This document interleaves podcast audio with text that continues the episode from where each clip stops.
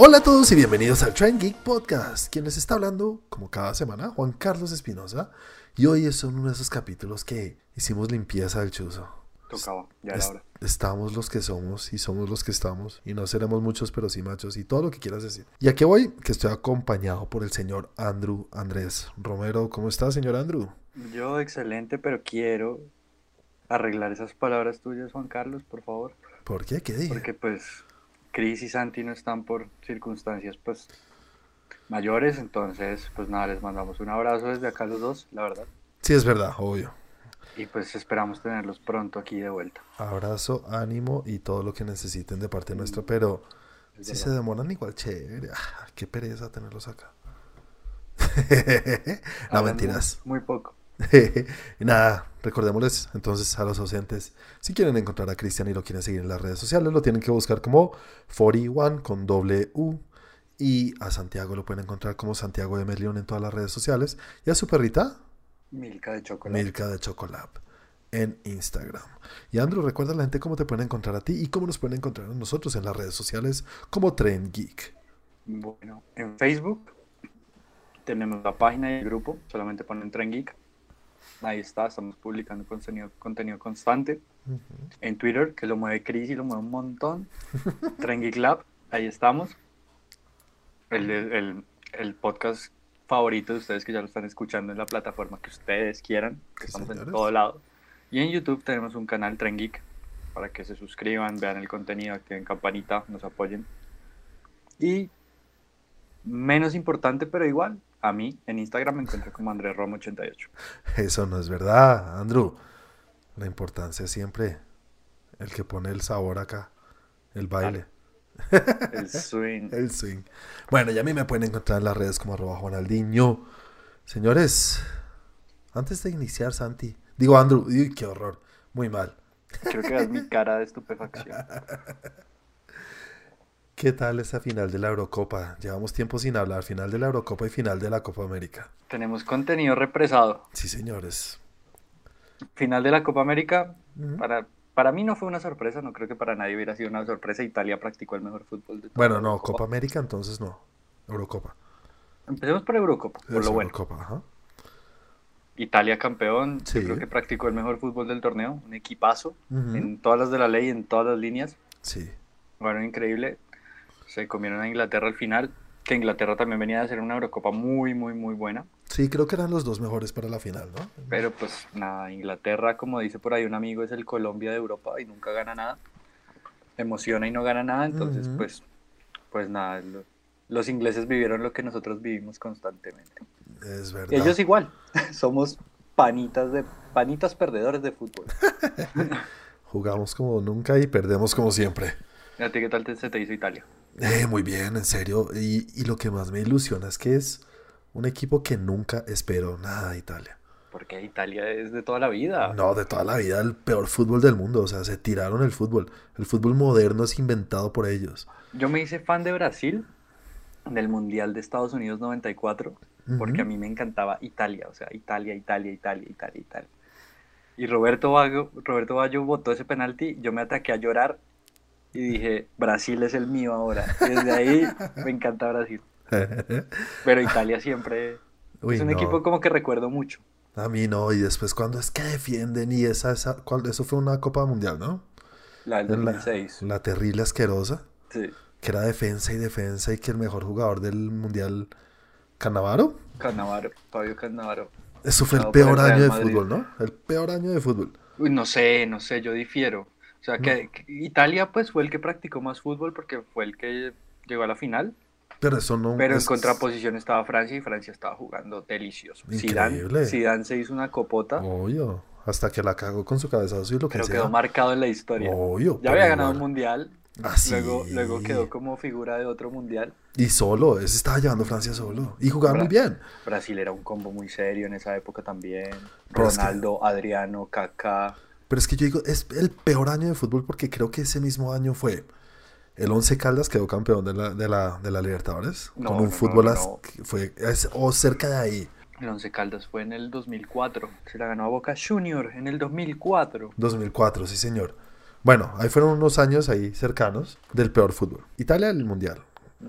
Eh, Once Caldas la, 2006. la- Pero Once Caldas es en 2004. Bueno, pero están ahí cerca, vale. Estos son los. Ahí fue que el, el fútbol se fue a la mierda durante Ah, muchos años. ¿Quién fue el que ganó la Eurocopa en Portugal? Asqueroso Portugal, también. Grecia. Grecia, también haciendo un fútbol La Euro asqueroso. 2004. Y ahí empezaron, es que es el nuevo fútbol, es el fútbol moderno, el fútbol. Qué asquerosidad. Y lo odio. Y de ¿Sabes ahí, quién ganó la, ¿Y sabes quién ganó la Champions ese año? Mourinho con el Porto. asqueroso también. Ahí se fue a la mierda todo. Y sí, ¿Cómo pues es muy inteligente y todo y chévere, pero a mí no me gusta. Entonces el fútbol italiano siempre ha sido, es que son súper fuertes, son súper buenos y defendiendo. Y, puta, Gennaro Gattuso es un héroe. puta, para jugar tan feo, mano. Ay, pero Pirlo jugaba como los Ah, no. Pirlo es, es una joyita, un capo. Pero, pero si me entiendes, es el- ese, ese tipo de fútbol lo odio. Y ellos son muy representativos de eso. Pero en este, en este Eurocopa jugaron muy al estilo yo. Bonitos. Yo no lo esperaba, por eso digo, qué nota y qué chévere verlos jugar en serio y que eh, mejor aún. Entrando ya en el tema de la Copa América, yo me ponía a pensar, a mi cuadrado es un jugador que toda la vida se me hizo malísimo. ¿Por qué? Porque pues, era este tipo como micrero que tiene la gambeta y la hace, pero nunca sabe cuándo pasar el balón, entonces la termina cagando. Sí, se saca dos, tres y, y la pierde siempre.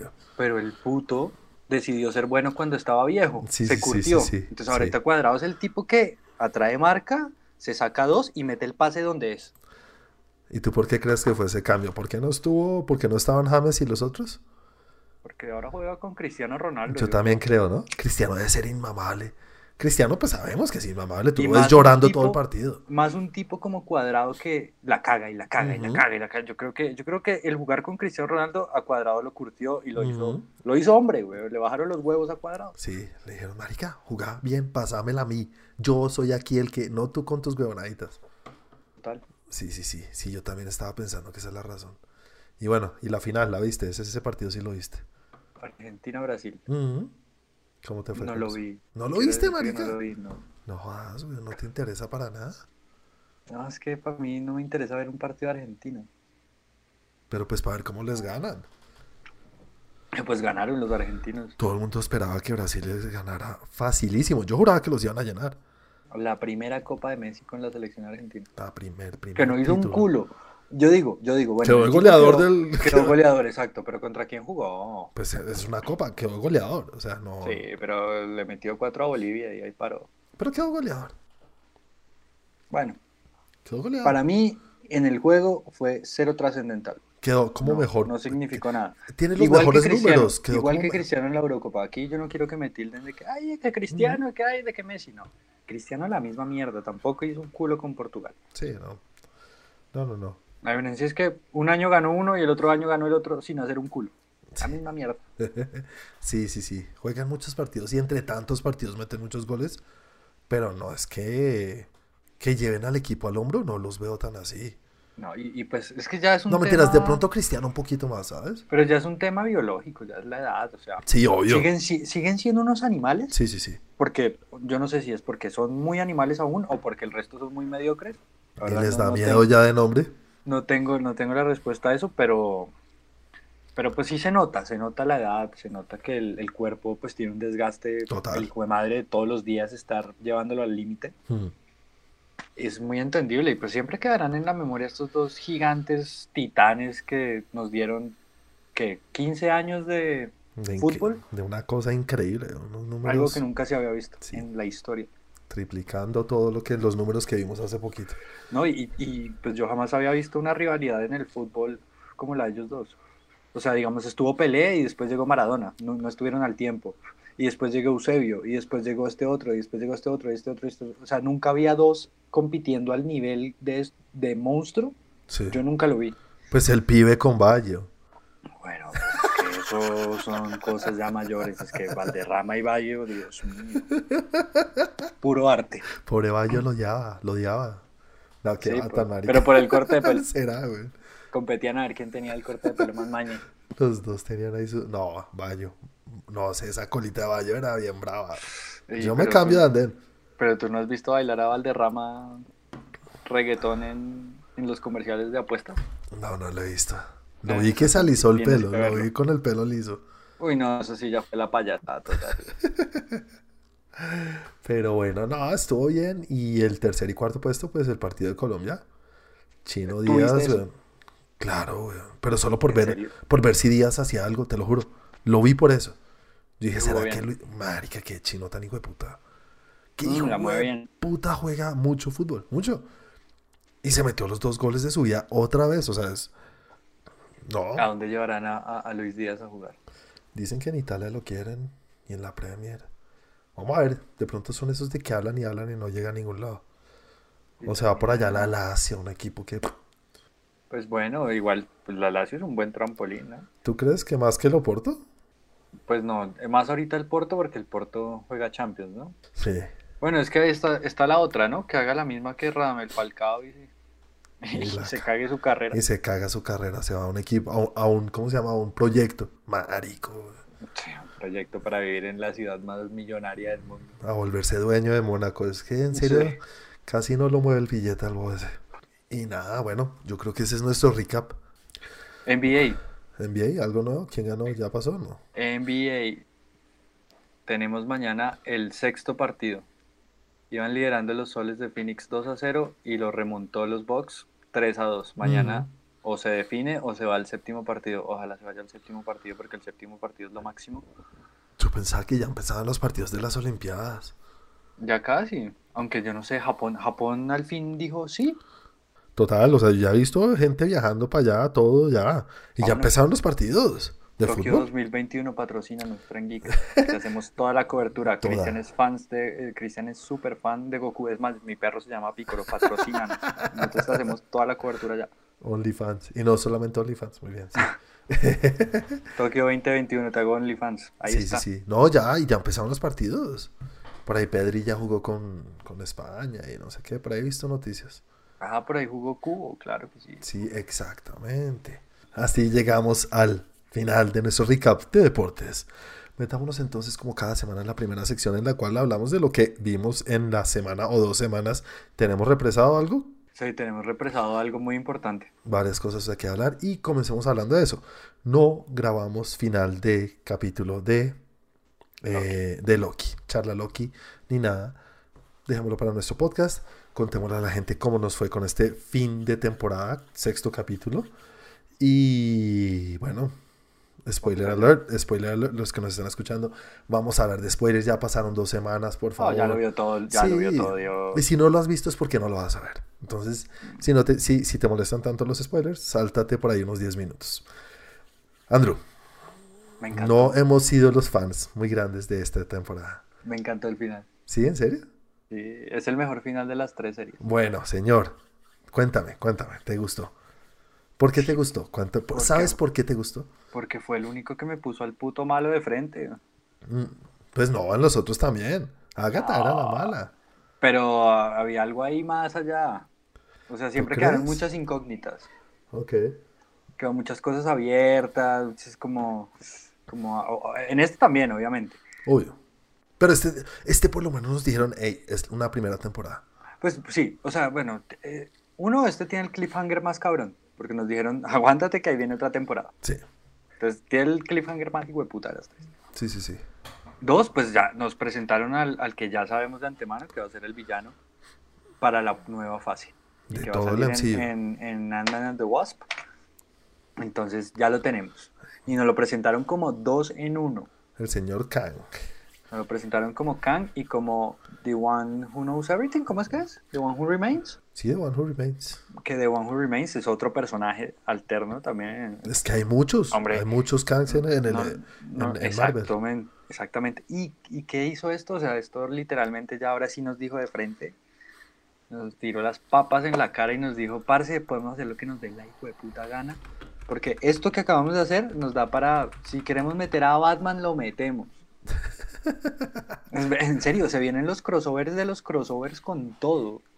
Es que sí, ya se abrió todo. Esto es, No, pues es que ya dijeron que van a unirlos con, con Daredevil, con The Punisher, con pues es probable que sí. Marvel, Marvel series con Fox y con DC y con MCU. No, o sea, pueden hacer lo que les dé la gana. Que los continúen lo veo difícil, pero que puedan decir, sí existe. los pueden meter, exacto, Sí. los pueden meter. Porque ya sabemos que Daredevil va a salir en la de Spider-Man. Eso dicen, tampoco es confirmado.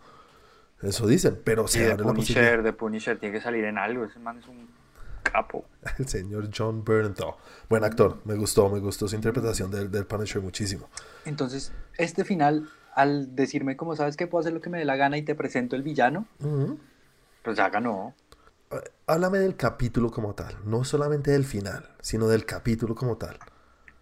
Bueno, eso me hace pensar una cosa. Entonces el final no estuvo tan bueno. Porque no lo recuerdo. Recuerdo el final, eh, recuerdo, o sea, recuerdo el final del capítulo, más no el capítulo completo. Es que eso es lo que yo te iba a decir, o sea, el... Bueno, de una vez digo mi opinión, a mí también me encantó este final, me gustó mucho. No digo que es el mejor final del mundo, no, pero me de gustó sí. mucho. De las tres temporadas, de las tres series que hemos visto hasta ahora Total. del Disney Plus, lejísimos, lo mejor. Esta es la forma de cerrar una serie. Así es, Marvel, fácil. Kevin, habla con el que lo hizo. Y, y tampoco quiero decir que sea solamente porque, ay, es que nos hablaron del más grande, de lo que hay más allá del MCU, que yo no quiero que sea eso. Si me entiendes? Yo no quería que al final de, de WandaVision, ah, es que salió Xavier por ahí y ya con eso paga. No, Sí, no. no. No, no. A mí este capítulo sí me gustó. La interpretación de Jonathan Majors como, como Kang me pareció del carajo. Con su manzanita. Sí, yo, yo, yo dije, ah, va a salir otro Thanos, otro Gandalf, un malo que uno sabe que el sabio, pues es el que ha estado por millones y millones de, de, de vidas controlado. Y este es un man, Este ¿Cómo? es un rapero vale, güey. con una manzana. Sí, Sí, no. aburrido. Sí, llegaron, uy, por fin, ah, y cagaba la risa. Y sí, a ver, les explico. A ver, peladitos. Le dio mucho flow, le dio mucho flow al capítulo. Me pareció del putas. Y fue el capítulo más narrado de todos, porque fue todo el tiempo diálogo. ¿Diálogo? Diálogo, diálogo, diálogo, diálogo. No hubo acción, la acción, la pelea entre ellos que duró dos segundos. Dos segundos exacto, que lo apuñaló con un banano y se acabó. Sí, sí, sí, sí. Entonces yo creo que, qué chévere ver a este villano. Me parece que lo va a hacer muy bien el actor. Obviamente esta versión de Khan, como tú lo dijiste, es esta personalidad. No sé si el malo maloso. Este que- ya murió. Este ya murió por eso. Pero el otro va a tener este swag y este estilo. Yo, yo creería que va a ser ya un, un muñeco más estilo Thanos, o sea, lo, van, a, van a tirarme un CGI ahí. ¿Tú crees que no? Es igual, ahí está la estatua, es igual. Bueno, bueno, bueno, pero es que acuérdate que es que no solamente hay uno, hay muchos. Sí, las variantes no es que sea igualito. Como vimos hasta un cocodrilo. Entonces, entonces por ahí. Otra cosa es que, digamos, eh, esta serie, digamos que le cogí un poquito más de respeto por unas cosas que estuve leyendo ahorita en IGN. Mm, cuéntanos. Y es que realmente como que a este, ¿cómo es que se llama el escritor? ¿Es el mismo de Ricky Morty? Eh, Michael Waldron. Pues él, en una entrevista él contaba que él quería experimentar en muchas de las cosas que nosotros criticamos. En cuanto a narrativa, no en cuanto a visuales, sino en cuanto a narrativa. Entonces, como el pasado de Sylvie, el por qué Sylvie entonces sabía usar el timepad y como por qué las cosas pasaban porque sí, que fue algo que criticamos mucho al re- al- a lo largo de la serie. Muchísimo, sí. Pues todo esto es porque él proponía todas estas cosas como ahondar más en esta narrativa de estos personajes y Marvel decía, mis huevos, no, esto simplemente es un pretexto para abrir y, y abrir el multiverso. Entonces, lo que tú, haz lo que tú quieras, pero no, no ahondes, no la profundices porque simplemente esto es algo de relleno. La serie tuvo tanto éxito Sí. que por eso van a sacar una segunda temporada. Pero en principio esto era un pretexto para abrir las películas. Mm. ¿Qué es lo que pueden empezar a hacer ahora, ya que tienen estas plataformas? Es que a ti te pueden dejar en un cliffhanger en una película y te, te lo completan en una serie. Sí. Y viceversa, de la serie a la película. Que es como lo que vamos a ver con Wanda, ¿no? Wanda terminó y va a Exacto. terminar en Doctor Strange in the Multiverse of Y eso es muy interesante, Ujú. porque también lo pueden hacer de arriba a abajo, del cine a la pantalla chica. Te mantienen una temporada larguísima en ese cliffhanger y pum, te sueltan otra peli. Juan, pueden hacer lo que les dé la gana ahora. Sí, sí, sí, lo sí. que les dé la gana. Sí, es chévere, es chévere, pero mira que a mí, a mí me ha costado el criticar al, al, al- al creador, ¿no? Al escritor, a Michael Waldron. Porque sí viene de Ricky Morty. Y en Ricky Morty, ¿tú, ¿tú ves Ricky Morty? ¿Has visto Ricky Sí. Morty? De hecho, hoy lo vi al almuerzo. Y las cosas que hacen ahí son tan inteligentes, pero a la vez tan tontas que no serían, como tú dices, aceptadas en Marvel. Esas se, se las, per- se las Es perdona. como el absurdo. Eso, el absurdo, ese absurdo, ese tonto que uno sabe que es muy inteligente, pero funciona para un muñeco cartoon como Ricky Morty. Pero estos son cartoons también a final de cuenta. pero no estamos acostumbrados a que sea tan cartoon. Por eso mismo nos jodió tanto de la Charlie Chaplin Loki. Pero muchísimo, muchísimo. O sea, yo hubiera preferido que hubiera actuado como la rana esa de Warner Bros., la que cantaba Hello my baby, hello", a que, a que actuara como Charlie Chaplin, la verdad. ¿no? Sí, yo al final ya ni lo miraba, ¿sabes? Ya... No, qué, qué chévere ver al, al, al malo a Kang haciendo lo que estaba haciendo porque no tenía que ver a Loki. Exacto. ¿No? Y era algo que completamente desconocíamos. O sea, literal el personaje podía ser como el escritor le diera la gana Mm, y para nosotros iba a ser algo novedoso. total. Y lo hizo de la mejor manera. Sí. Lo presentó como el tipo relajado, que tiene todo bajo control. Sí. El mejor villano que existe. Siempre es el mejor villano que existe, el que tiene todo bajo control. El que sabe y explica y tiene una Exacto. razón, como tú Y lo le- dijiste. Y le importa un carajo explicar porque sabe que tiene todas sus cartas ganadas. Exacto. Es, es lo que. en- en- siempre que cuando los, los, los villanos son todos enigmáticos y ya después te enterarás.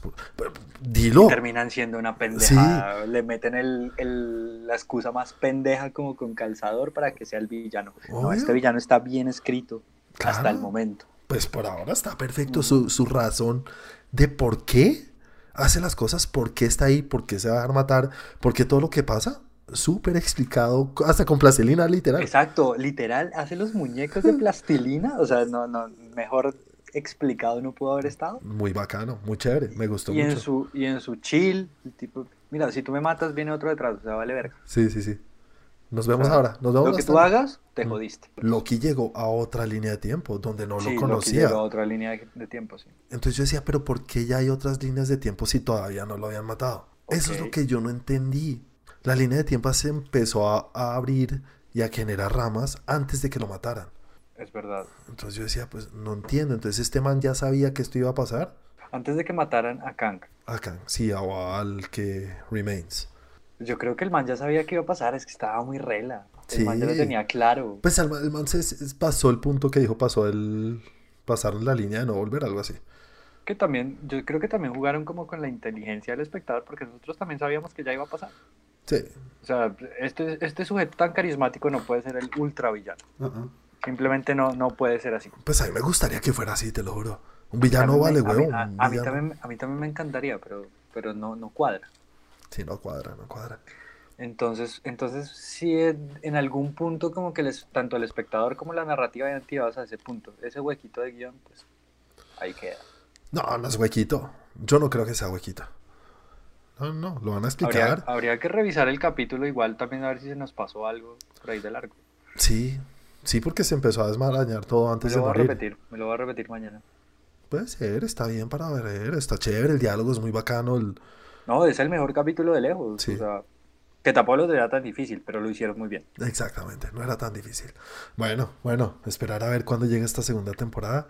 Bueno, igual, toca esperar a ver. Eh, ¿Viste el tráiler de What If? Sí, obvio. uf, ¿Qué tal eso, no? la locura, quiero eso ya en mi vida. Muy chévere, Lo quiero en mi vida ya. muy bacano, muy bacano todo lo que se ve en ese tráiler. Además que parece como si fuera como rostoco, roco- ro- Rotoscopia. Ajá.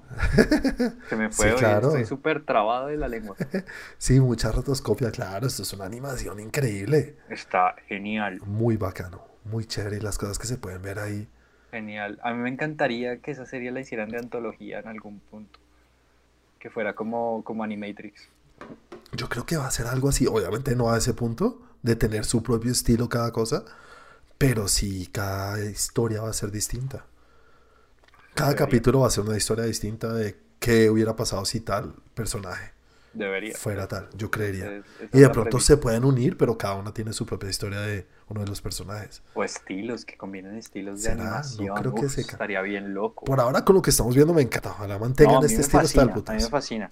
Me fascina, me encanta. Estoy esperando. ¿Esto ya cuándo, cuándo sale, Juancho? El 11, ¿no? Ay, ahora. El 11 de agosto. Sí, el 11 de agosto. Y no cayó para el cumpleaños, pero bueno. Y nada, bueno, cuéntame, Andrew, ¿qué viste? ¿De qué nos quieres hablar?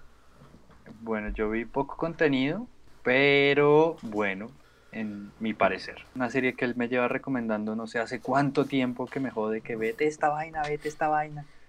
Y yo, ay, pero qué mamera. Naruto. Terminé dándole una oportunidad a una serie que se llama Kimetsu no Yaiba y en inglés se llama Demon Slayer. Demon Slayer, me suena. O me suena haberlo oído decir a Chris eso. El, el título a mí no me suena muy llamativo, a mí, en, en lo personal. O sea, Demon Slayer. eh, Pero resulta que empecé a ver esto y esta cosa está ambientada en el Japón feudal y son samuráis matando demonios que son increíblemente una chimba. Y me la fumé toda, toda, toda la serie. Son como 22 capítulos, creo. Hijo de pucha. Me los vi todos, todos y quedé así esperando. Después Cristian me dijo, hay una película que cierra la primera temporada y me vi la película. Y chévere, No, mantenía, mantenía increíble, increíble, me encanta, me encanta. Hay que, bueno, la serie trata de un personaje que se llama Tanjiro, que es un peladito de, de montañita que baja al pueblo y vende leña y está con su familia, y su familia son como cinco hermanos y su mamá, y el man es feliz así en su vida.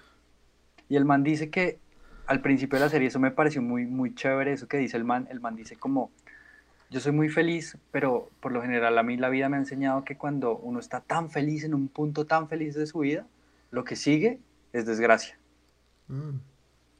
porque no se puede estar siempre en la cumbre, siempre, en algún punto tienes que caer. Ok. Y eso lo dice cuando él va caminando como de vuelta a su casa y cuando llega a su casa se encuentra una escena de toda su familia masacrada, así todos sangrando, desmembrados y como que ve que es una de su hermana mayor está como convaleciente, entonces trata de ayudarla, pero resulta que la hermana se convirtió en demonio. Entonces él como que su, él es como el típico personaje que es bueno, porque sí, que es puro. De buenos, de buenos principios. Ajá, pues. entonces como que puede curar a su hermana y ese es su, ese es su viaje. Su journey es ir a curar a su hermana para volverla a ser humana. Ujú. Y en el camino tiene que aprender cómo matar demonios. Entonces se tiene que someter a un entrenamiento como de tres años así en una montaña de muerte. O sea, es, es muy chévere. Y hay un personaje que viaja con él que es muy cobarde. El tipo le tiene miedo a todo. Entonces cuando se desmaya es cuando pelea. Porque cuando está despierto no pelea. Pero cuando pelea es el mejor de todos. O sea, es increíble. O sea, el, el tipo tiene así como un poder de rayo que los mata a todos. Sí. Pero casi nunca lo usa porque el tipo pues no se desmaya. Sí, no lo sabe hacer conscientemente, pues. Los personajes como que los, los unen muy bien. O sea, como que entre ellos hay una, una buena dinámica de grupito. Sí. Y la historia en el Japón en el que está ambientado, o sea, ver a estos tipos de, de la montaña llegar a la ciudad y ver un tren y decir que es esa mierda, eso es un monstruo, hay que matarlo. Y los otros como, ¿qué le pasa? Pues es el tren, o sea, relájese. Es, es, es, es muy chévere, a mí me, me ha gustado mucho y me dejó así, pero súper pendiente de que salga la siguiente temporada, que ya la anunciaron, no sé cuándo sale en Netflix, pero saldrá. ¿Y qué más viste, Andra? Me vi Luca. Luca, la película que hablé la semana antepasada cuando estuvimos en el último capítulo. Luca. ¿Cómo te fue con Luca? Cuéntame. Pues a mí me gustó un montón. De hecho, me voy a comprar una Vespa. Lo he dicho y las tengo vistas. Muy bien, una vez más increíble, güey. Silencio, Bruno. Me- silencio, Bruno, me encantó eso. Eso, gracias por recordármelo. Es algo que quiero aplicar en mi vida de ahora en adelante. Andrés, vamos para las cruces. Silencio, Bruno. Arranca. No, ahí sí, quién sabe en qué terminas. Silencio, Bruno. A los, a los manes les fue muy bien. Joder, chino más chistoso. Pues bueno, esta, esta película, esta película a mí me causaba mucha curiosidad. O sea, no, no, no me animaba mucho a verla porque pues ustedes saben que infantiles no son como mi fuerte, no es lo que me llama la atención. Pero había un temita ahí que decían que tenía algo homosexual. Y, y yo dije, ve, ¿será que Pixar, Disney se animaron a hacer algo así? Y pues yo no vi nada. No, en sí no es que tenga algo homosexual, pero que pudo haber sido algo así y la cambiaron, yo sí creo. Lo que hablábamos, el mensaje. El mensaje es muy incluyente. Sí, es Pero incluyente. incluyente no significa netamente homosexual, incluyente puede ser una minoría. Pero sí hay una relación entre ellos que se puede... Mira, con edición se puede... Dos escenas más distintas, ni siquiera que se den besos, no estoy hablando de nada sexual, pero de atracción, por lo menos de... ¿Cómo se llama? El- no, no el principal, sino el, el que vive en El la otro torre. niño, Giorgio, es que a mí se me olvida el nombre del otro. Bueno, él, Diga- Digámosle Toti. la Toti, no. Francesco. Francesco, es que debe ser como Francesco o algo así. Francesco es Totti. Si tú lo pones así, yo también lo puedo plantear desde una visión política. Porque en Italia es un país que fue fascista y entonces Italia es un país que los judíos también fueron demonizados. Entonces también es un mensaje incluyente por, e- por ese punto, ¿no? Mediante la historia y un tema político atándome a Italia netamente, que es donde se ambienta la película. Sí, sí, la película tiene eso de, de- de aceptar quién eres, dejarte ver de cómo eres, de, Ujú. de quién eres realmente, ser aceptado por las personas, así no te acepten, igual no esconderte, eh, todo, incluyente, ¿no? Esa es la definición de lo que tú dijiste, es una película que trata el tema de incluyente.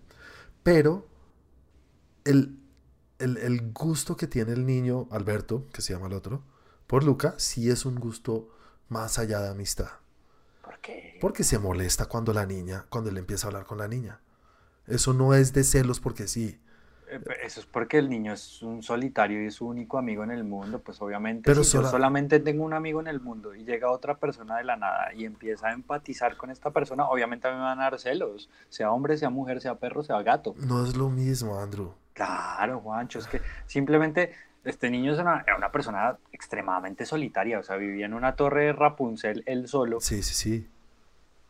y, y su único amigo en el mundo, la única persona con la que interactuaba era Luca. Y él solamente lo vio. Pero es que el, el niño no le dijo me voy a ir con la niña ni nada. Sino eso, lo ¿no? vio Total. interactuando con la niña y le molestó. Es muy entendible, es muy enten- de una persona solitaria es muy entendible eso. Muy, muy, muy Pero entendible. es lo único que tienes. Pero dime si y no algo es... te está amenazando que te lo va a quitar. No, lo Puede que tú te lo dices es diga verdad. directamente o no, pero hay una amenaza. Lo que tú dices es verdad. Pero dime si no es entendible que también pueda que tenga un, gusto por el niño. ¿Puede o, o no? Es Es que imposible. yo no lo veo así, es que la, No. la misma palabra lo dice, o sea, es que homosexual es un tema sexual. No, o sea, no, porque entonces los niños que son homosexuales ya tienen que ver algo sexual. Pues están explorando su sexualidad y su sexualidad antes. los tira para algún lado. Antes de eso. Pues existe la inocencia y la inocencia es, la, es, es esa carencia de ese conocimiento que nos encasilla, No. o sea, que nos jode, literal nos jode, ese conocimiento nos jode, nos, enca- nos encasilla. No. Me, encan- me encantaría conservar la inocencia que yo tenía cuando era un niño, sería una persona muy feliz. Me tratarían Claro. como un idiota en la calle, pero sería feliz, porque es inocencia. No, Eso es a lo que yo voy. es que yo lo que digo, sí, como tú lo dices, tal cual, puede pasar. Cuando ya defines tu sexualidad, te puedes definir como un homosexual, un heterosexual, un bisexual, un pansexual, no sé cuántos más sexuales hay, pero es cuando tú defines tu ¿Tú crees que es sexualidad. hasta que lo definen? Yo no, la verdad no, no lo he Tú vas teniendo un camino, vas teniendo unos gustos, determinados Sí. gustos, como en todo en la vida. Y ya somos sexual. Pero cuando ya, exacto, o sea, te pueden gustar cosas. Es que es que es más, o sea, te pueden gustar cosas de niña desde no, pequeño. eso no, eso no. Eso no te hace homosexual. No, eso no te hace homosexual. Exactamente, Por eso pero digo, es gusto hacia una Pero un persona del gusto, mismo un sexo. gusto de un niño a otro niño está basado en la inocencia. Yo no digo que no sea real, es legítimo, es auténtico, es legítimo. O sea, Sí, puede, puede, o sea, uno no se, o sea, las personas no se hacen homosexuales, Ni heterosexuales, ni bisexuales, ni en fin. no nacen, yo O creo. sea, se nace exactamente. Sí. Pero, pero yo creo que, joder, o sea, uno de niño, pues como que no ve eso. O sea, por eso, por eso la palabra es tan contundente en su Pero es que no es que dar sexualidad, pero ya hay una inclinación de gusto. Y eso es homosexualidad. O bueno, no homosexualidad, es, No, porque es que no te gusta de una manera sexual. es que, pero sí te puede gustar y puede ser homosexualidad desde, desde que nacen, desde chiquitos. No, Y creo, creo que sí puede haber algo. Puede. Igual lo que tú dices también, lo que yo te digo. Pero se puede interpretar de las dos formas y según lo que yo creo, pues no, no eso te- es lo bonito de, de los seres humanos, ¿no? Que podemos interpretar de diferentes. Claro, obvio, esa es la gracia. Yo digo, Pixar haciendo dos escenas un poco más eh, Que directas. se cojan la mano. Sí, o que sea una mirada. Ya. O sea, se hubieran arriesgado a aceptar a decir sí y tal. Pero de pronto algo les metieron su jalón de orejas o les dijeron, no, marica, eh, pongámoslo que es que su ilusión es ir al colegio. ¿En serio? Pues ya vimos lo que hicieron con Loki. No, mira, yo entiendo de dónde viene Sandro y yo sé, la o sea, no es un hecho que sea una historia homosexual, para nada. Puede ser visto con la inocencia de dos niños, que yo a esa edad tenía amigos que puta eran mi vida. Yo, yo tengo amigos de niños de cuando yo tenía siete años, seis años, con los que me bañaba en la ducha o juntos, normal, y era para mí era normal. Total, totalmente. Entonces, claro, puede ser visto de cualquier forma, pero que exista la posibilidad de que sí lo pudieron haber direccionado por ese lado, también. Pero, pero pues nunca vamos a saber. Por ahora es lo que tú dices, es una película de dos niños inocentes que son amigos y ya, entonces chévere, chévere, pero pues según lo que dicen es esto y veo de dónde pudo haber sido. Pero en líneas generales, digamos que a mí, a mí la peli me pareció muy bonita, me pareció muy bien lograda, el arte de los personajes me gustó mucho, o sea, se salieron de ese, de ese molde en el que están haciendo todos los personajes de Pixar. Mira que a mí, no, a mí no me gustó. a mí me gustó mucho porque se ve más caricatura. Se parecen más a los de las gallinas estas. Es que me recuerda, me recordaba mucho a estas, a estos, a estos caricaturas europeas. ¿Cómo se llama? Wallace y Gromit, algo así, ¿no? Sí, me recordaba mucho a estas caricaturas europeas. Entonces decía, pues qué bien logrado, está súper adaptado. Está en Italia, pues ah, hacen, un, hacen un arte similar a lo que eran las caricaturas en Europa en, en, antes. Sí, sí, sí. Eso me gustó mucho. Bueno, ponle una nota. Y pues sí.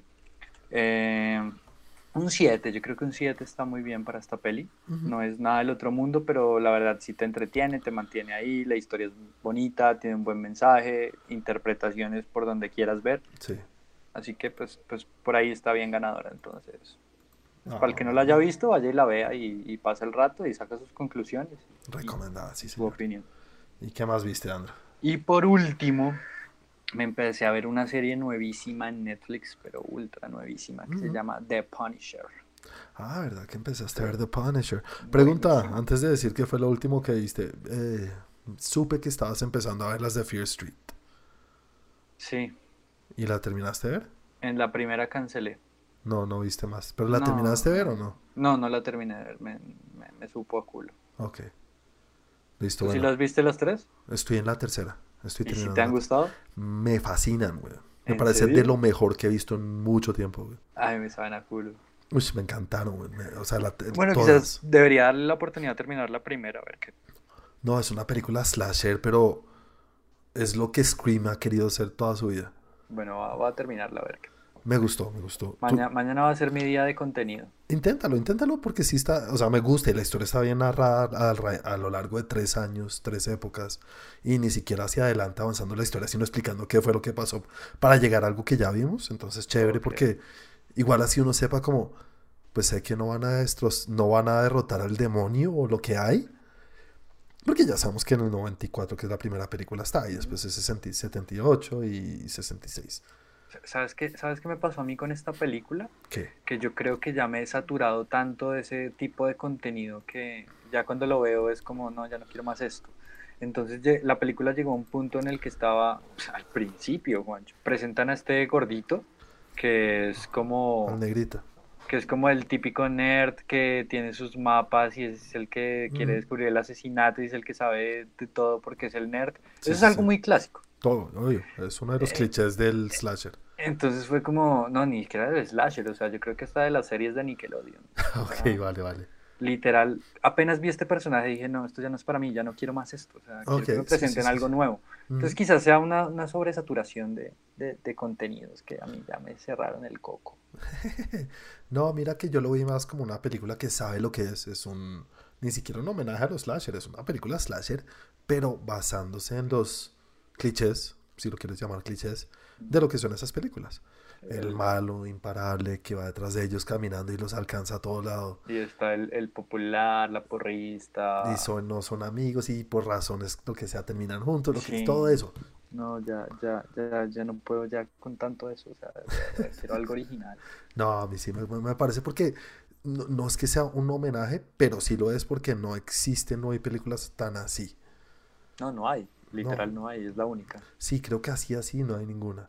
No, ya todo se mudó al, terror psicológico de, la bruja de Blair. Exacto, y, sí. Y ahora como es pandemia, entonces lo viraron todo a lo digital. Sí, ahora todos son asesinatos en cámara. Esa, es la gran creatividad de los escritores de terror de hoy en día. Que, uf, Dios mío. bueno, y entonces, ¿cómo te fue con...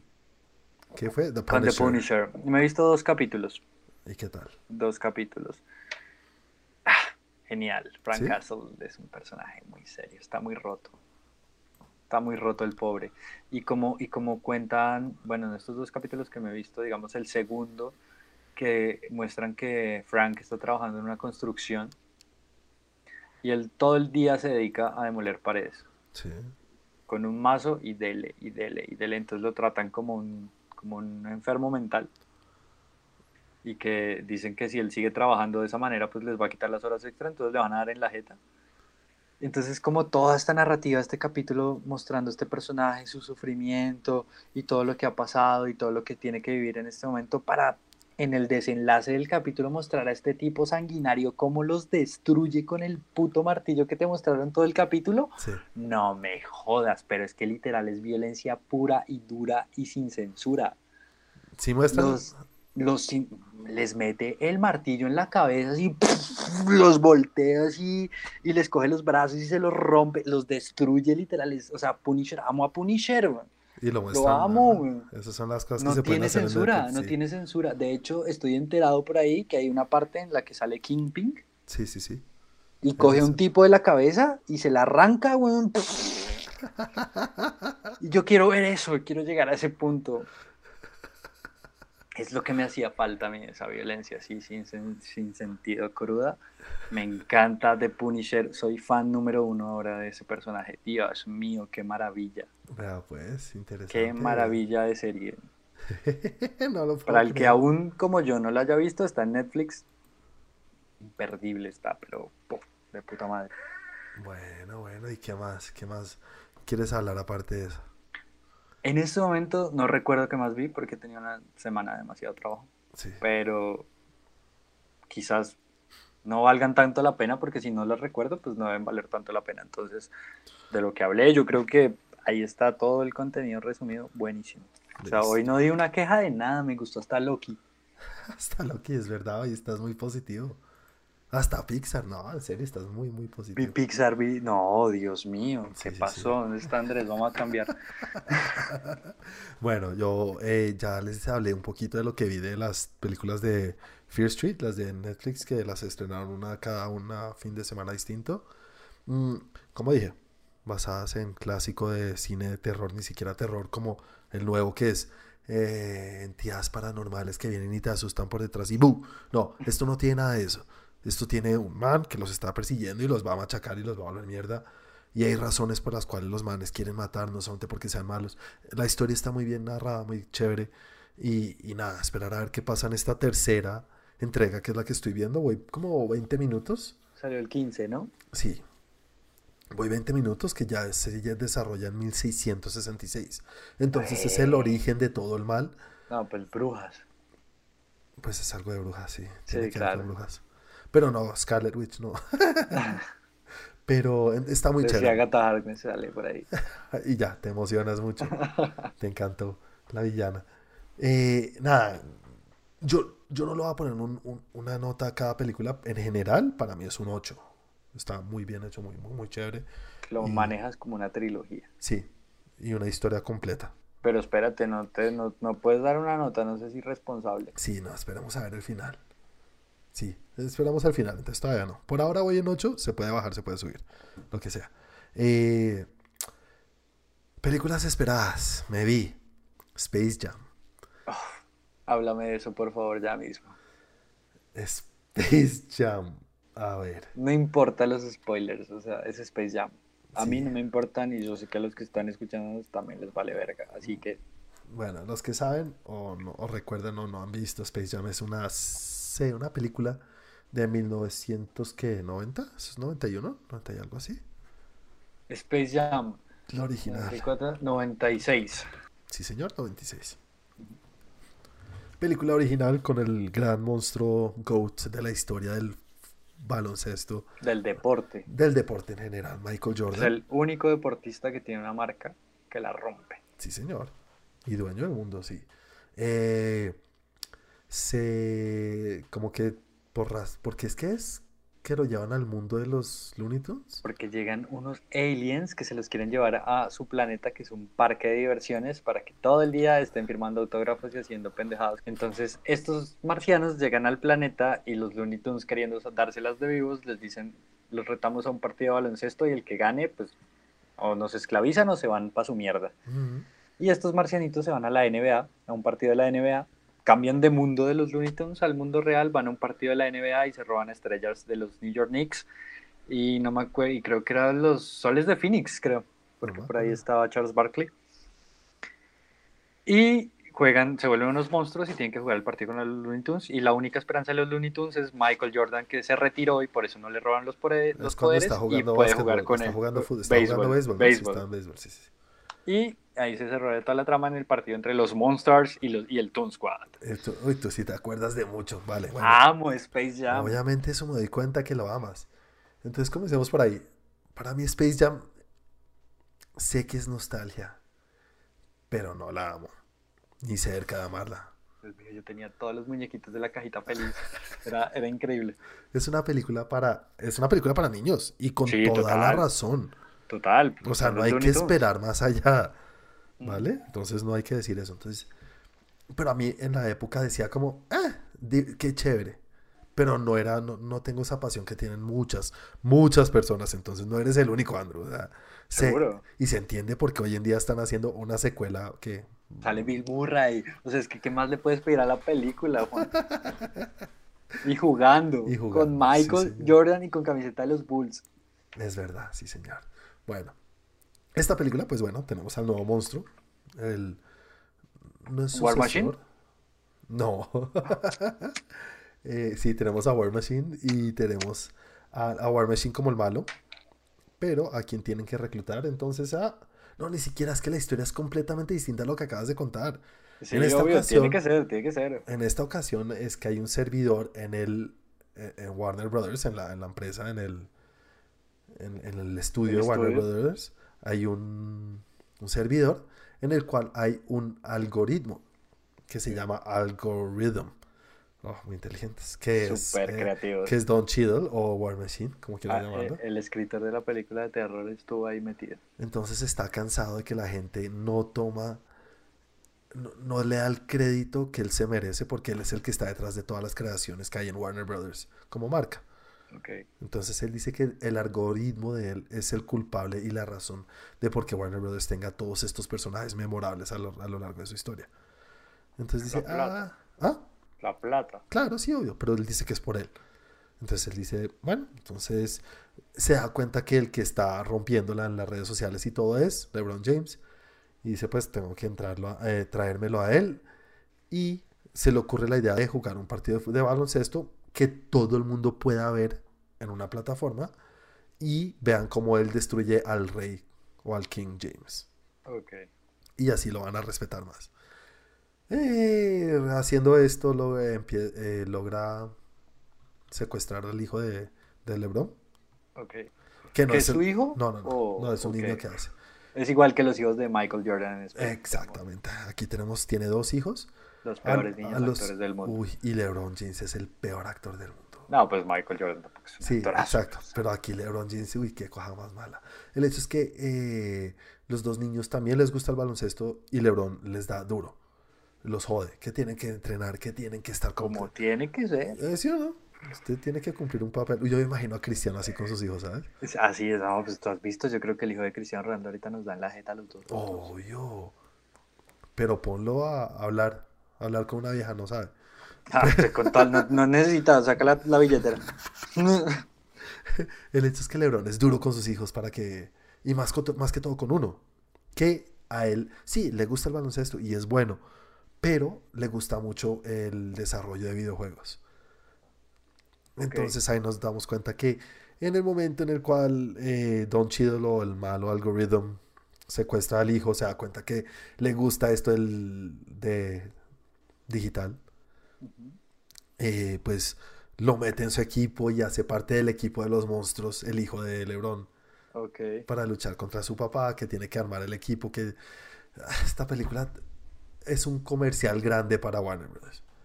Toda la película es un comercial gigante que sí, que uno todo el tiempo está mirando como, uy, ve ahí está tal, uy, ahí está Superman, ahí está. Incluso hay mundos y van a los mundos donde están todos los, los personajes. Sale Superman, sale Batman, sale el gigante de hierro, todos los personajes de Hanna Barbera. ¿Sale Pedro Picapiedra? Todos, no todos los personajes que a ti se te puedan ocurrir salen. Oh, yo quiero verla ya. Incluso ya hay un punto en el cual están en el partido de baloncesto y el público está armado de estos, de estos personajes. Y to- es súper distractor. Igual, Estás- igual que Space Jam, ¿o no? Pero aquí es que está Pennywise, están los de ¿En serio está Pennywise? Están todos, todos. Están los, los de Mad Max, to- no, todos los personajes que a ti se te puedan ocurrir. Dios mío, yo quiero ver eso ya. Eh, Pregunta, ¿sale Bill Murray? No, no sale Bill Murray. No, qué tristeza, qué bajonazo. Ya no es una película de 10, ahora es 9-9. ¿Solo un punto da Bill Murray? No, más. Pues es que si tienes a, Ma- a Matrix. Aquí sale, hay una escena de Matrix, hay una escena de muchas cosas. hay- Esto es un orgasmo para el que le gusta Warner Brothers y los personajes. Pero ya hay un punto en el cual yo decía como, "Y no sé si la película tiene una narrativa o solamente nos quieren mostrar a todos los personajes que tienen. Ok. Y eh, bueno, quiero que la veas para ver si me vas a decir como, sí, ya ahora soy grande, ya esto no es para mí. Reconozco que, reconozco que un niño le puede encantar, pero a mí no me va a gustar. Yo la voy a amar. Yo soy, yo soy fan número uno de, de Bugs Bunny, Daffy Duck Y de LeBron. y de LeBron también. Sí, ah, bueno, no sé, de pronto eres de los, como Santi que ahora le cae mal, dice que el man es todo malo. Sí, él, él- él no quiere a LeBron James. Sí, que es que quiere, quiere ganarle a Michael. Pues el man ¿Y quiere ser el mejor, güey. No, él dice que quiere ser igual a Michael Jordan. Pues quién no va a querer decir eso, antes lo reconoce. No, no, la película es eso, sé que es para niños, entonces eh, una nota mía, yo le pongo un 4. Uy, no. Para un niño es un 10. O sea, para mí va a ser un 16. Eh, bueno, entonces me vi esa película. Otra película que también está hablando mucho. Y es esa, Black Widow. La Viuda Negra, película eh, que ya- creo que se demoraron mucho en hacerla, ¿no? Pues yo tengo entendido, yo no la he visto, pero tengo entendido que está ubicada antes de todos estos, sea, como entre Avengers 1 y... No. o Avengers 2 y Civil War, algo así. Sucede justo después de Civil War, Ok. que salen a correr porque son O perseguidos. sea, es el qué pasó con ella. ¿Qué pasó con ella? ¿Para dónde se fue a esconderse mientras Steve Rogers se fue a Wakanda? Ella se fue a encontrarse con su pasado o su Con sus familia. panas rusos. rusos. Entonces nos cuentan su historia, su vida, por qué vaya. Y, y bueno, vemos el, el- el trato que tenía su familia y también nos muestran un flashback de cómo se creó esta familia. Sí, sí, es una familia real, sí, sí, son sus padres. Tenemos a, ¿cómo es que se llama? Florence Pugh, Pugh, no sé cómo se dice el apellido, hace el papel de su hermana, Yolena, es que no sé si es Romanov también. Bueno, Yolena hace un papel del putas. Qué china para actuar en serio, que, güey, puta, después de ver lo que uno esto y uno dice, sí, hay buenos actores en el mundo, Dios mío. Eh, ¿Esta, esta es la que va a ser la nueva Vida Negra? Pues, no, no sé, bueno, si esto es spoiler, no sé, no se muere al final y vemos en la escena postcrédito que es algo que tiene que ver con ella. Va a ser parte del MCU. No dicen que va a ser la nueva Vida Negra, pero va a ser parte del MCU y ya, pues, spoiler alert, la Vida Negra está muerta. No, Muero y se murió. no. Sí. Mataron a Scarlett. Entonces, eh, lo que más me gustó de la película es ver su relación con esta familia que ella pues considera su familia con la que vivió y creció hasta cierto punto. Eh, El trato que hay entre estos porque hay un momento en el cual se tienen que reunir otra vez, que tiene a su papá David Harper, Harper que es el papá de, de Eleven en Stranger Things El, el tombo. el tomo de él, y la mamá Rachel Weisz, que es una actriz increíble. Eh, el trato entre la familia es del putas. No dura mucho. Es un momento que están en una mesa de comedor hablando y se ve el, el trato y el vaivén de, de una familia normal. Y lo hace muy bien, es muy chistoso. Pero también es serio y uno ve el corazón de la historia. La película, ¿a dónde se va la mierda para mí? En el Black Widow no tiene poderes. Ok. No, mira, no debería sobrevivir ni a la mitad de las cosas que pasan acá. Pero No, es una soldado entrenada No. espía ultra wash. No, Además no. es Scarlett Johansson. No, ya hay un punto en el cual se lo llevan a la mierda. No, Scarlett, por mi hijo de puta, lo que sea. Pero es que ni siquiera-. Mira, ni siquiera en Avengers 1 que, que pelean contra unos... un- un- Marcianos. Sí, los... Los chi- gigantes. Los Chitari, güey. Que uno decía, pues estas viejas, esta vieja que hace ahí Hawkeye también. Pero uno se crea algunas cositas.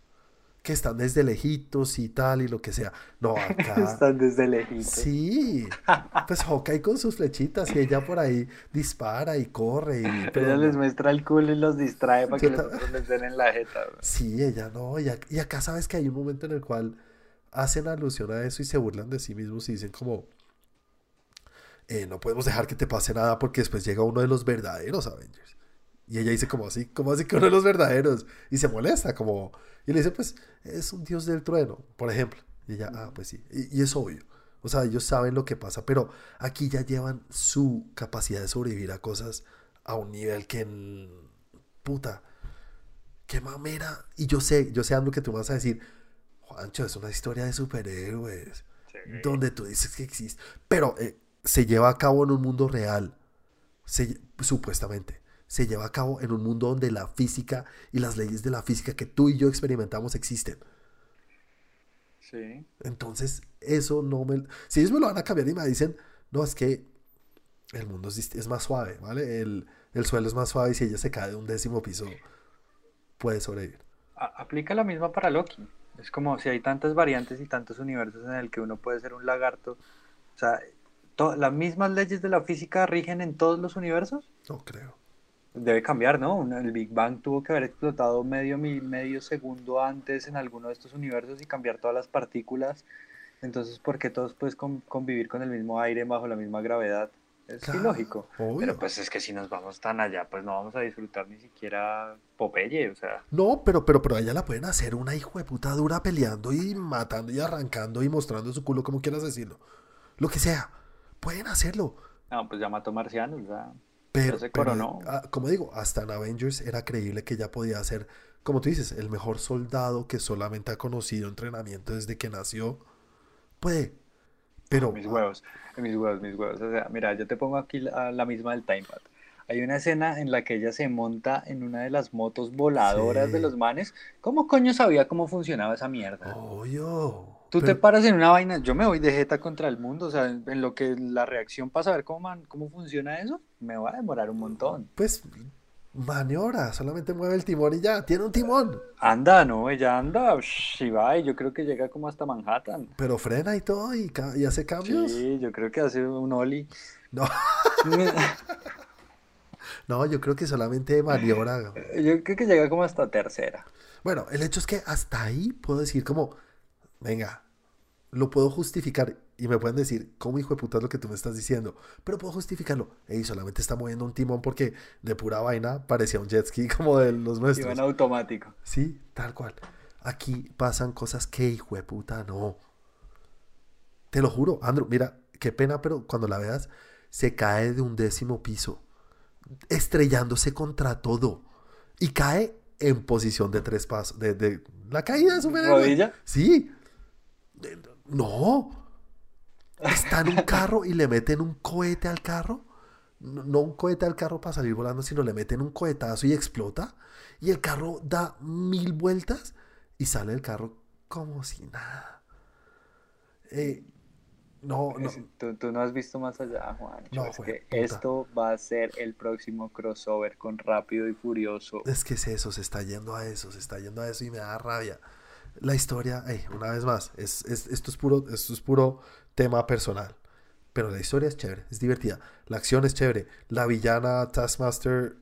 ah, qué pena, de pronto es un poco spoiler porque es una vieja. Eh, no sé, la vi chévere. Tiene una escena chévere que pelea y muestra todas las formas que, que logró aprender eh, imitando a los Avengers. Entonces se ve chévere y la, la- la escena de acción creo que es lo que más me gustó en cuanto a la acción. Y, y ya. Y ya, es, eh, eh, está bien, pero es lejos de ser de las mejores películas de, del MCU. ¿Dirías de las peores? Sí, para mí sí. Thor versus Black Widow. Ah, ahora se me había olvidado Thor. Y Iron Man 2. No, es más, te la voy a poner más fácil. Thor 2 versus Black Widow. No, es mejor Black Widow. Iron Man 3 versus Black Widow. Es mejor Black Widow. Iron Man 2 versus Black Widow. Están ahí. Esa es. Está ahí. No está del todo abajo, pero no está en las de arriba ni en la mitad. Ahí, está más abajo de la mitad. Pasa. Y eso para el MCU está muy bien. O sea, esto es lejos de ser malo. Ok. Pero no es de lo mejor. Entonces, y Scarlett Johansson siempre es bueno verla. Sí. todo. Siempre. Es increíble. Eh, David Harper se roba el show. Es lo más chistoso del mundo ese man. Eh, ¿Cómo se llama su personaje? Él es The Red Guardian. Si fuera el Capitán América, pero ruso. Es la versión rusa del Capitán América que existe en la vida. Pues no existe en la vida real. Existe en los cómics, ¿no? Hay que ir a visitarlo. pues. Eh, la película, chévere. Entonces yo le pongo una nota. Para mí es un 6.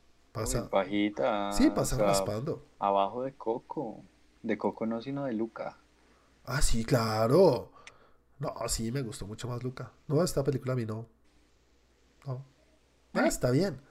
Como Ahí. de domingo en la tarde, así de no hay nada que Exacto. hacer. Tal cual, tal cual.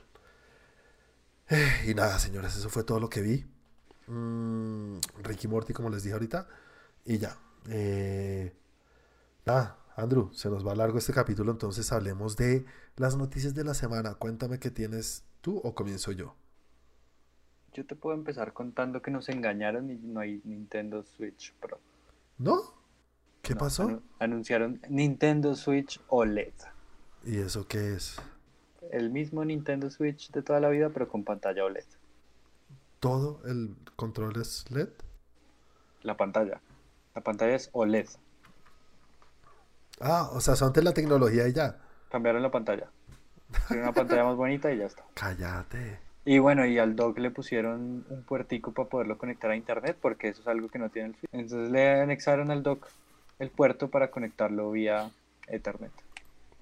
Y eso fue todo. Y internet explotó de una manera negativa porque, pues, o sea, nos están vendiendo la misma mierda más cara con otra pantallita, pero es la misma mierda. ¿Y la van a vender más, tú crees? Pues, pues, pues, pues, pues, para Latinoamérica están pocas unidades. O sea, la verdad es un producto más de Estados Unidos y Japón. Para Latinoamérica se van a distribuir pocas unidades. Creo que el mercado que más va a recibir va a ser México, que es el más grande. Y pues ya después lo que nos toque acá abajo, ¿no? Bueno, Entonces, pues bueno, si yo tuviera la plata, la verdad, pues optaría por comprar esta porque tiene mejor pantalla, pero pues Sí. si tienen la otra, pues no hay que hacer el cambio, o sea, Pues si la diferencia de vaina, precios vaina, son exacto. Son 50 30 píxeles más que tiene. si son Mm, 50 dólares más, no vale la pena. Pues si ya lo tienes, no. No, por eso digo. Si, si no lo tienes, pues yo iría por esta, obviamente, porque tiene mejor pantalla. Bueno, sí, se Es el reconoce. justificable. Ok, sí hay un justificable. Es el justificable. Em, PlayStation también ahí como, como decepcionando un poquito con su State of Play. Muchos, muchos remasters, muchas versiones como de, de, anto- de antología, no, sino de Director Scott, que es el término de moda, ¿no? Entonces. Otra razón más para volver a sacar el mismo juego. exactamente, el mismo juego y venderlo más caro aún. Entonces, como que por ahí, por ahí ese no. A pesar del anuncio, Nintendo también fue la, la consola más vendida en Estados Unidos durante todo el año fiscal. Entonces, Pues muy bien.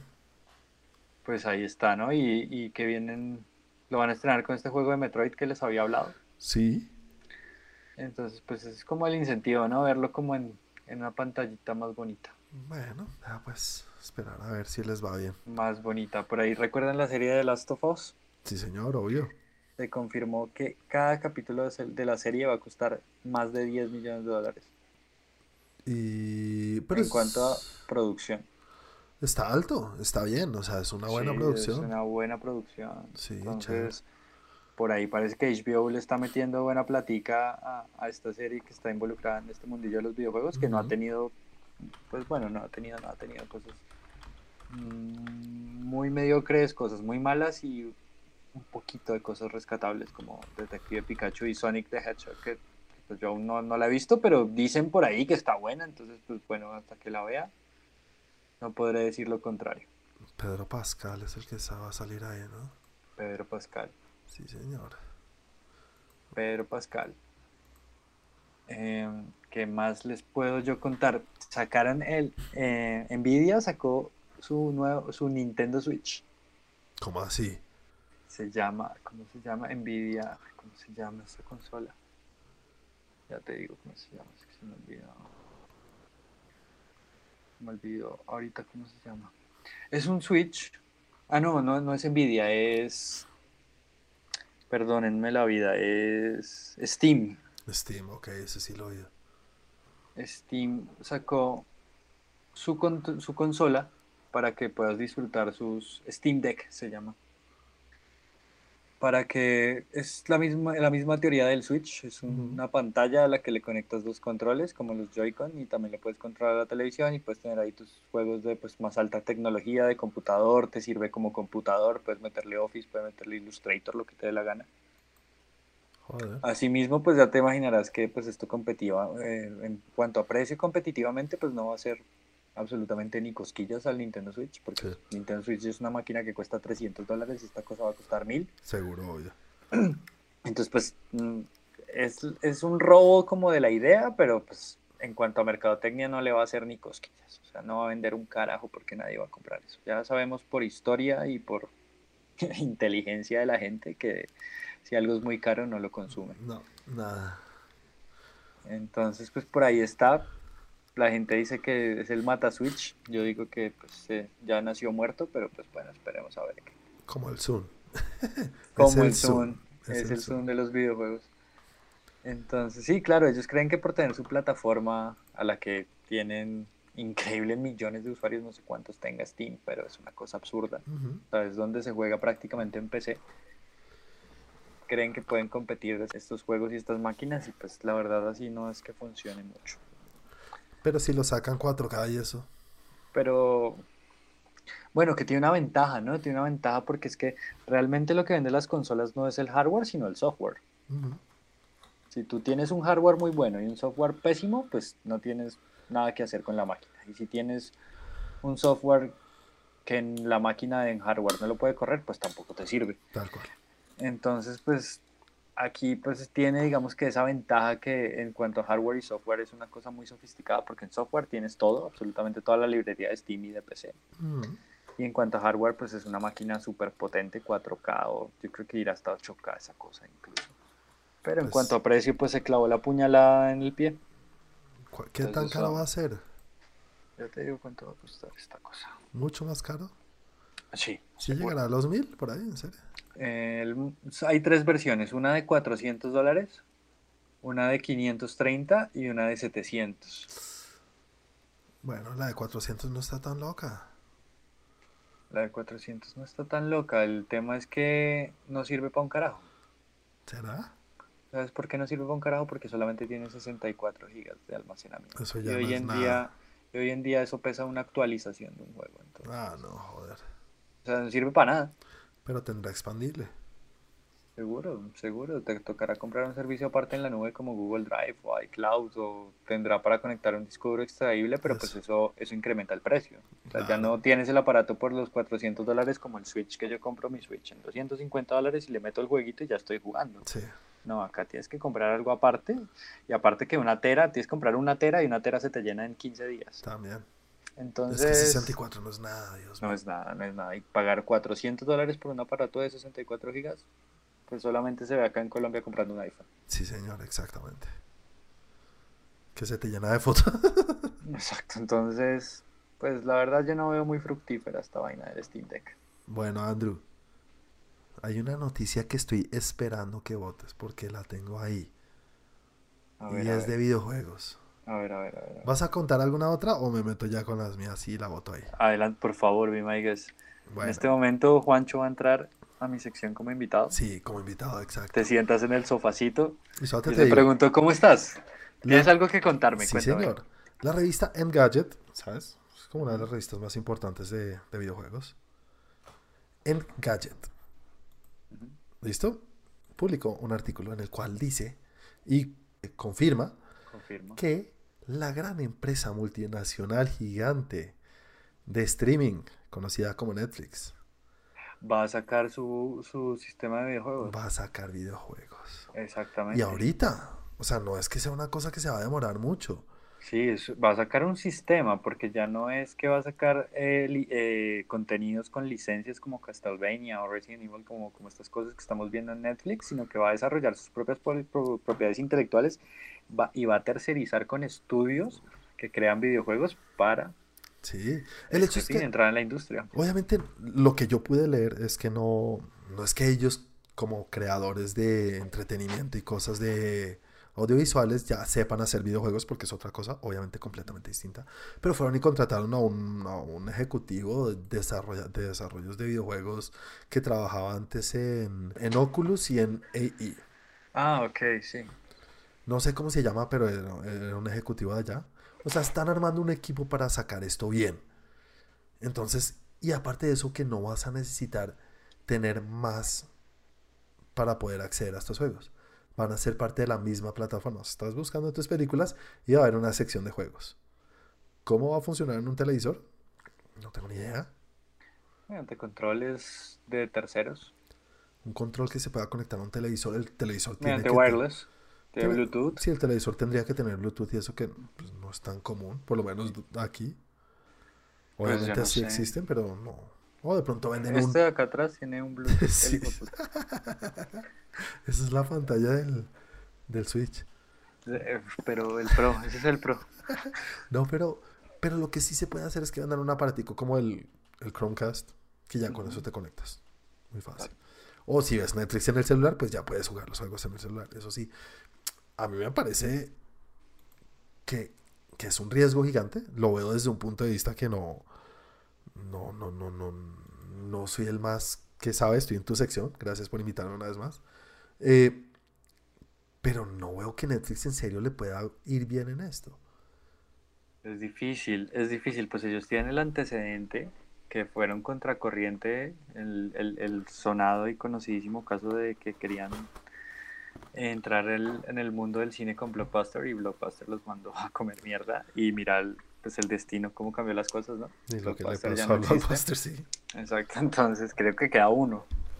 Y es como, como ir a recordar el blockbuster, no es porque funcione como un blockbuster, creo que te venden hasta el espacio para ver tu película con palomitas ahí en un televisor Exacto. viejito, Sí, sí, sí. como el que está acá atrás. Pero... y yo creo que están tirando como mucho a su suerte de, ¿sabes qué? Si ya lo hicimos una vez, ¿por qué no dos veces?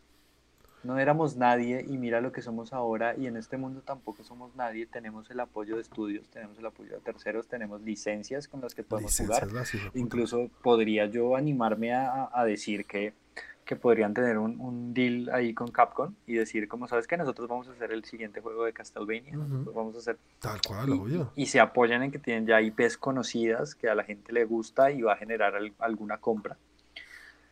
Pero yo tampoco lo veo como muy, muy fructífero, ¿sabes? O sea, están muy pollos. Que pues, casos se han visto, ¿no? Que Pues, ni pollos, no existen. pues, pues PlayStation tampoco existía antes de, antes de, ¿no? Sony, Sony hacía radios y televisores y cámaras. Sí, es verdad, es una Y compañía que se dijeron, ¿sabes qué? a Vamos a hacer el PlayStation y, y en su primer intento violaron a la competencia. Sí. Y ahí así fueron 12 años.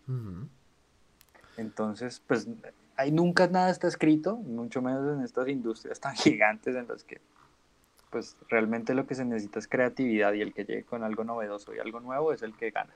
Obviamente es que para mí Netflix, Sony lo hizo, pero Sony hacía tecnología, ¿no? Sony hacía televisores, hacía cosas, ta, ta, ta. Netflix hace otra cosa completa, bueno, tampoco completamente distinto porque sí es, No, Netflix hace lo que tiene que hacer, hace streaming. hace streaming. Y esos videojuegos van a correr vía streaming. Tú no vas a tener que comprar un disco ni una consola. O tú dices, es una plataforma, como. Steam. Entonces, Como Steam, exactamente, eso ya decía. depende, obviamente acá en Colombia vamos a valer verga, porque Vamos el internet no da. la vida. Exacto, pero si tú vives en Estados Unidos, en Estados Unidos, querido amigo, beneficiado por la vida. que ya sabemos que nos escuchan en Estados Unidos más que. Exactamente, entonces, pues allá quizás se pueda probar el, mucho mejor el servicio, que esto ya lo estaba intentando hacer Sony con, con, con su servicio de streaming. Ujú. No sé aquí en Colombia que tan bien le vaya, la verdad. Pero, Pero de que tienen las bases para hacerlo, las tienen, Juancho, Claro. porque pues toda su plataforma se basa en eso. Sí. Ahora, ¿tendrán la tecnología para soportar streaming de videojuegos y de películas? Es que es otro nivel. Ahí ¿no? es donde está la otra cosa, porque son servidores dedicados a eso. Sí. Entonces, pues ahí veremos. Pues a mí me parece el puto. ¿Sabes qué me gusta de Netflix? Que son manes que están ahí listo. Nosotros somos los primeros. Mira, ahorita existen mil plataformas de, de streaming, ¿no? Está Disney Plus, está HBO Max, está Apple, están todos estos. Y están intentando llegar a los talones a Netflix. A Y eso que son mucho más grandes y pues en cuanto a historia de, de, de, pues de cine. Compañía. Sí, de empresas de, de productoras. Pero Netflix está a años luz de ellos. Pero ¿sabes por qué? Porque lo hicieron primero. Exactamente. Porque lo hicieron, hicieron primero. Y ahorita lo que están diciendo es, listo, estos manes vienen y en algún momento los van a alcanzar. Esto no va a ser para toda la vida. Pero los van a alcanzar. Y, van- y es que, pues tenemos que innovar. ¿Y cómo? En serio, que tienen a gente muy inteligente. Y es un tiro al aire y lo tienen que hacer porque no se pueden quedar diciendo, vamos a ser los mejores siempre. No, ahí viene Disney y vienen los otros. Y en algún hacer lo momento... mismo, o sea, literal es el modelo. Empezamos a hacer streaming, salió otra plataforma de streaming. Entonces, bueno, nosotros vamos a innovar y vamos a hacer nuestras series originales. Exactamente. La otra gente también, bueno, somos más capos y tenemos la plata, entonces vamos a hacer las películas originales, las otras también. Tal cual. Son productoras que tienen detrás. Lo que tú dices es el tiro que les toca echar, que en algún punto los van a alcanzar. Y del carajo, ojalá les vaya bien, sería el putas. Sí, entre más competencia, pues es más saludable el, el tema. ¿no? Claro, y les da esfuerzo como para hacer cosas mejores y los que disfrutamos somos nosotros. Exactamente. Sí, señores. Y Sí, bueno, pues que venga. A ver, pues se probará en algún viaje que haga a Estados Unidos. de pronto salen jueguitos chimbos que se puedan jugar ahí. El del, el del dinosaurio. Que ya está en Android, ¿no? Ya está, ya está. Ya, esa fue la noticia. Eh, bueno, sigo con mis noticias. ¿Viste el tráiler de Suicide Squad? Hay uno nuevo. Sí. No, no lo he visto. ¿No? no. Bueno, se ve muy chévere, se ve muy bacano. Salieron las primeras reacciones, dicen que esto es una cosa del carajo. De la peli. violenta. Sí, la, la película. Ya hay primeras Ok. reacciones. No reviews completos, sino reacciones. Eh, dicen que es una cosa violenta, así brutal. Eh, que- que- eso, eso ya lo esperábamos de James Gunn. James Gunn es un director que le gusta arriesgarse a hacer cosas nuevas. Es un man que le dijeron, en cuando Disney dijo no quiero con ustedes, llegó allá, a- ¿cómo se llama? Warner Brothers. Y dijeron, ¿qué quiere? ¿Qué quiere, papito? ¿Quiere, ¿Quiere Superman? No, quiero Suicide Squad. ¿En serio? Y mientras, mientras yo más lo pienso, digo, es una cosa perfecta para él. Me gusta Sí. su estilo. No lo veo tanto por Superman y cosas así. Y oye, que están diciendo que esto es una locura. Dicen que es del putas. A mí me sube un poquito la, la- la ilusión. ¿Qué, qué será? Como, como la que el tiro de Guardianes de la Galaxia, pero sin restricción, o sea, sin family friendly. Ojalá, sí, eso sí dicen que es una cosa demasiado sangrienta. Porque, porque el tiro es muy parecido, ¿no? Estos personajes comiquillos que hacen su equipo y salen de aventuras. Pero pues aquí puedes matar. Pues aquí son villanos de verdad. Ojalá mantengan eso porque aquí es lo puedes que... matar, entonces está bien interesante. Sí, interesante. Vamos a ver. Igual son las primeras reacciones. Siempre sabemos que estas primeras reacciones, como les dan la oportunidad de ser los primeros, siempre salen diciendo, ¡Uhu! Y son reacciones solamente online de poder escribir en sus redes sociales. Y sabes que tiene 100, no sé cuántos caracteres tiene ahorita Twitter. Ah, no tenemos a nuestro experto en Twitter La- aquí. la- la- toda la vida de los mismos 130. 130, pero creo que los duplicaron, no sé. Pero ahí, si tú vas a hablar de una película, no vas a hablar de la mierda que es. Hablas un poquito bien y después hablas mal. Y como solamente puedes hablar bien, pues hablas bien. No, no te da para hablar mal, mejor dicho. Los, yo creo que eso, por eso los dejan hablar solamente de sus reacciones online, creo que se llama así. Eh, ¿Qué otra cosa nos confirmaron? Otra noticia. Tenemos al villano o el, un personaje nuevo en Indiana Jones 5. Vamos a tener al señor Antonio Banderas. Toño, Toño va a ser el villano. No sabemos, pues va a ser parte del, del casting. No, pues sí está Toño, yo también tengo que ver esa película. Todo lo que sea de España. Sí, Toño. Bueno, Black Adam terminó su rodaje. Vimos la El- espalda gigante la de, espalda de De Dwayne. The Rock. Qué hijo de puta tan grande, güey. Sí, Así es una nuestra espalda, bestia. señor. Es una bestia, es una bestia. El señor pingüino, Colin Farrell, que ya sabemos, irreconocible, tiene, ah, pues según lo que él dice, es que tiene como cinco escenas y que máximo son nueve o diez minutos que sale. Tampoco es tan poquito, ¿sabes? Eso en una película se siente un poquito más de lo que uno dice 10 minutos. una pelea. Sí, pues, eh, y, para mí es suficiente, no suficiente, me gustaría verlo mucho más, porque es el personaje y el actor que es Colin Farrell, me, parece del putas. Y, sí, Colin Farrell me cae como un culo, pero como actor me parece increíble. Sí, te cae mal, porque te cae mal, güey. Mm. Colin Farrell es el típico tipo así que se cree la verga. El Colin Farras, güey. El mero Colin Farras. Sí, sí, sí. Se ve que es un ebrio, pero de mierda. Sí, sí, es el puro irlandés. irlandés sí, a mí me cae como un culo, pero actúa muy, muy, muy bien. Sí, sí. Excepto en, excepto en, en Cieguito Man. ¿Cómo se llama Cieguito Man? Ahorita lo dije Daredevil. Daredevil. Ah, ah pues que en Daredevil todos lo hacen mal. No, esa película. Uy, algún día tenemos que verla. Oye, hay que recomendarla. Ahorita hablamos un poquito de eso al final. Eh, bueno, entonces va a tener muy poco, pero lo que digo, eso se siente un poquito más de lo que uno dice 10 minutos. Puede tener una buena escena, ¿vale? Las escenas de acción, si tú calculas, creo que las que más duran, duran 7, 8 minutos y ya se sienten largas. Entonces, puede ser, puede ser que la, la, la, pelea principal, por lo general. sí, yo también creo. Aunque el principal sí va a ser The Riddler que lo, pues todo indica que va a ser el, villano principal. Y una noticia increíble, pero ah, no sé. Salió la actriz Elizabeth Olsen a hablar de eh, su interpretación y lo que está haciendo para la nueva película de Doctor Strange en el Multiverse of Madness, ¿no? La segunda película de Doctor Strange. Que ya sabemos que iba a ser parte de esta entrega. Salió diciendo que esta película es la más miedosa de terror que ha existido en el MCU. O sea, la única. o sea, sí, exacto, vale. Mira, ¿cómo interpreto yo esta noticia cuando ella dijo eso y cuando salieron todos los tabloides a decirlo? Es como decir, en el jardín donde va mi hijo Tomás, está el mejor peleador de Ultimate Fighter de vale todo del mundo en el jardín. del jardín. del jardín. Es, es lo mismo. En el MCU no hay terror. ¿Qué es lo más cercano al terror, Andrew? No hay. En el MCU. No, no hay nada. Nada. La rata que. No, ni siquiera la rata que despierta. No, el... de pronto en Doctor Strange en la primera, algo. No, nada. Super light. El malo que le salen los ojos y se le corre el maquillaje. No. No, no, no hay terror, no. No, ni siquiera terror, terror, sino no hay nada. No hay ni siquiera una escena oscura. Eso, algo que, que. No. Entonces, esta, eh, que ella salga diciendo eso es como, ah, bueno. Sí. Muy interesante va a ser, o sea, la verdad, deja un mal sabor de boca.